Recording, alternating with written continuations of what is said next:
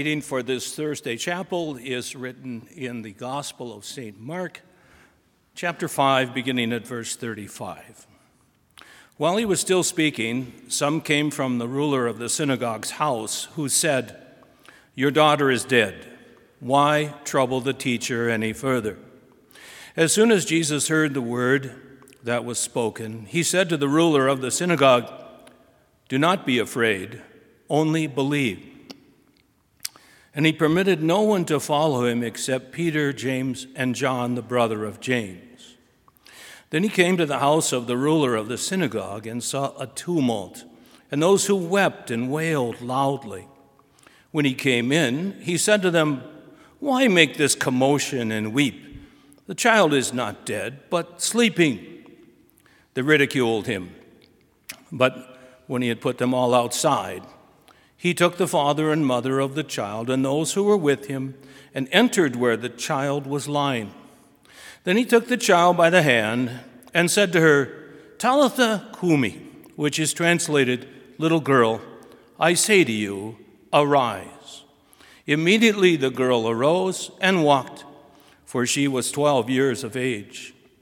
And they were overcome with great amazement. These are the words of our living God. His word is truth. Amen. Please be seated.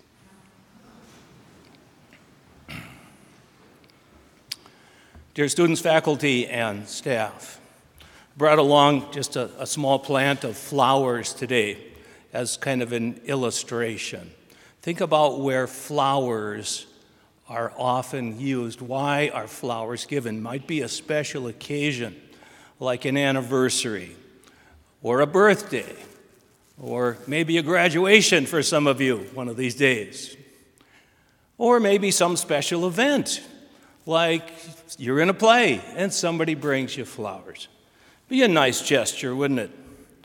You know, flowers can certainly brighten up a person's life, especially when they're feeling down, when uh, maybe something has saddened them Flowers sometimes are just special because they show you that somebody else cares. If there were flowers at the house of Jairus, they were probably brought while the, the uh, girl was still ill to try to cheer her up. But what a change there was when she died. Now, certainly uh, that became a very difficult thing. You know, uh, there's a phrase that you probably don't hear too often, but that someone can be cut down in the flower of their youth. This girl was only 12, but you know, for the Jewish people, she was just coming into her own. It, today it would be like somebody turning 16 or maybe even 18. Uh, for her, she was going to now partake in more things spiritually. She would be considered a young woman already. But certainly, more than flowers would be needed to comfort the family. And that's where Jesus comes in. We have a theme today that Jesus gives us a reason to celebrate. First of all, he gives us hope when it seems that there is no hope, when things are hopeless. Jairus, the leader of the local church or local synagogue in their town, had come to Jesus while his daughter was still ill. He believed that Jesus had power to heal his little girl. And yet, then came the news as they were heading to the house, his friends came and said, Your daughter is dead. Why bother the teacher any further? Jesus knew that, that Jairus had faith, but it was not strong. And at this point, it was really ready to break with this news. And immediately, he countered it with his own word. He said, Do not be afraid, only believe. Jesus told Jairus to trust in him beyond what his senses had, beyond what public opinion had, because all they thought is Jesus is a teacher, he's a great prophet, he might even be a healer. But Jesus is the Son of God. And he would prove it that very day that he had come to bring life. To Christ, the Lord of life, this girl's death was only temporary. It says when Jesus arrived at Jairus' house and he saw all those people crying and mourning, he told them, The child is not dead, but sleeping. Well, immediately in the midst of, of the mourning is laughter because these people thought Jesus was crazy. They knew that this girl was dead. He sent them away and then entered the room where the body of the girl lay. And it says he took her by the hand, and that's when he said those wonderful words Little girl, I say to you, arise. Immediately, the power of death had to let go, and the power of life came back into her through Jesus' words. Instantly, life returned to the girl. Jesus' word had brought life. Jesus' word had changed the deepest grief into the greatest joy for her parents. Jesus, this miracle shows that Jesus has power over all the effects of sin. You know, overcoming a 12 year old girl's death was only temporary. At some point later in her life, she was going to die again. But Jesus came into this world to bring a permanent solution over all the effects of sin and over death and even over hell. God did not send flowers to tell us how much He cared about us. He sent His Son, who would assume a human nature and live a perfect life and sacrifice that life on a cross to pay for the sins of the world. In Christ, God holds nothing against us. And nothing can stand against us when we are in Christ. For Christ's death and his resurrection, through that Christ's de- death and resurrection, the, the power of God is shown to the world that he has accepted that payment for sin and won eternal life. But eternal life doesn't do you any good. This wonderful gift doesn't do you good if you don't believe in Jesus. Now, it's not that faith itself is some powerful work of our own, it's a gift of God. It's, it's an empty hand that holds on to the promises that Jesus gives. That's exactly what Jairus did. He held on to the promise. Jesus did not disappoint him. Jesus raised his daughter from death we can trust in Him too. You know, we live in a beautiful world. Even in fall, you still have plants like the mum plants blooming, and, and life is all around us. But in the midst of life, there is still sadness, there is still death. People are going to have to continue to send flowers to try to cheer other people up, especially should there be a funeral and people are mourning.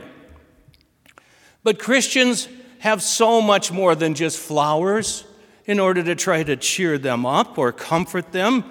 Jesus' saving word brings joy, even in the midst of the worst days of our life on earth.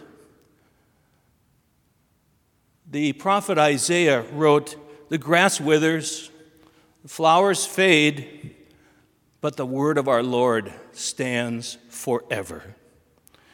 God promised through Isaiah, Do not be afraid, because I have redeemed you. You, I have called you by name. God knows your name. You are mine. The Apostle Paul described the change that is going to take place for, for believers' bodies on the last day. He said, We will not all sleep. There's that sleep again. You know, Jesus used it Paul looks at death as temporarily too. We will not all sleep, but we will all be changed in a moment, in the blink of an eye.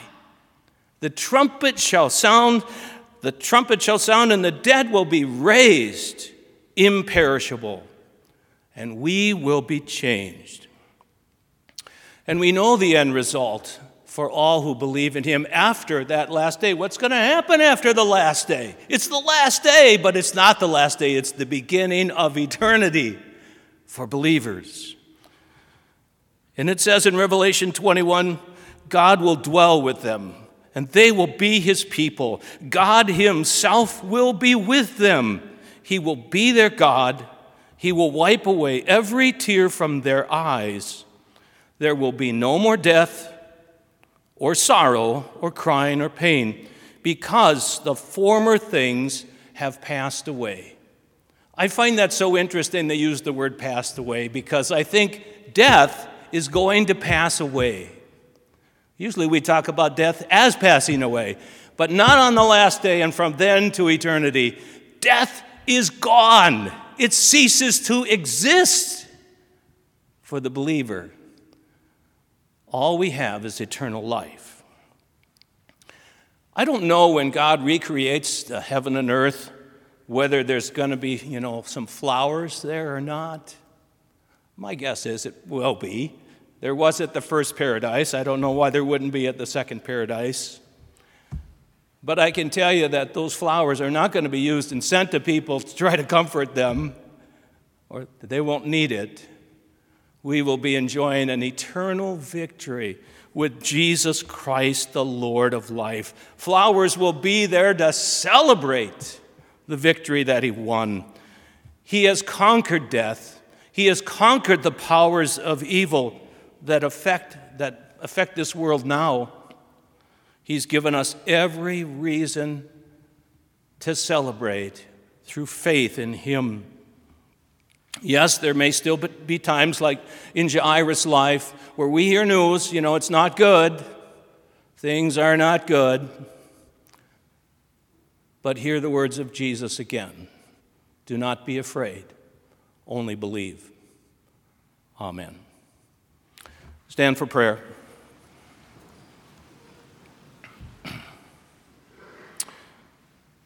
Lord God, you have given your Son, who gave his perfect life to pay the punishment for all our sin.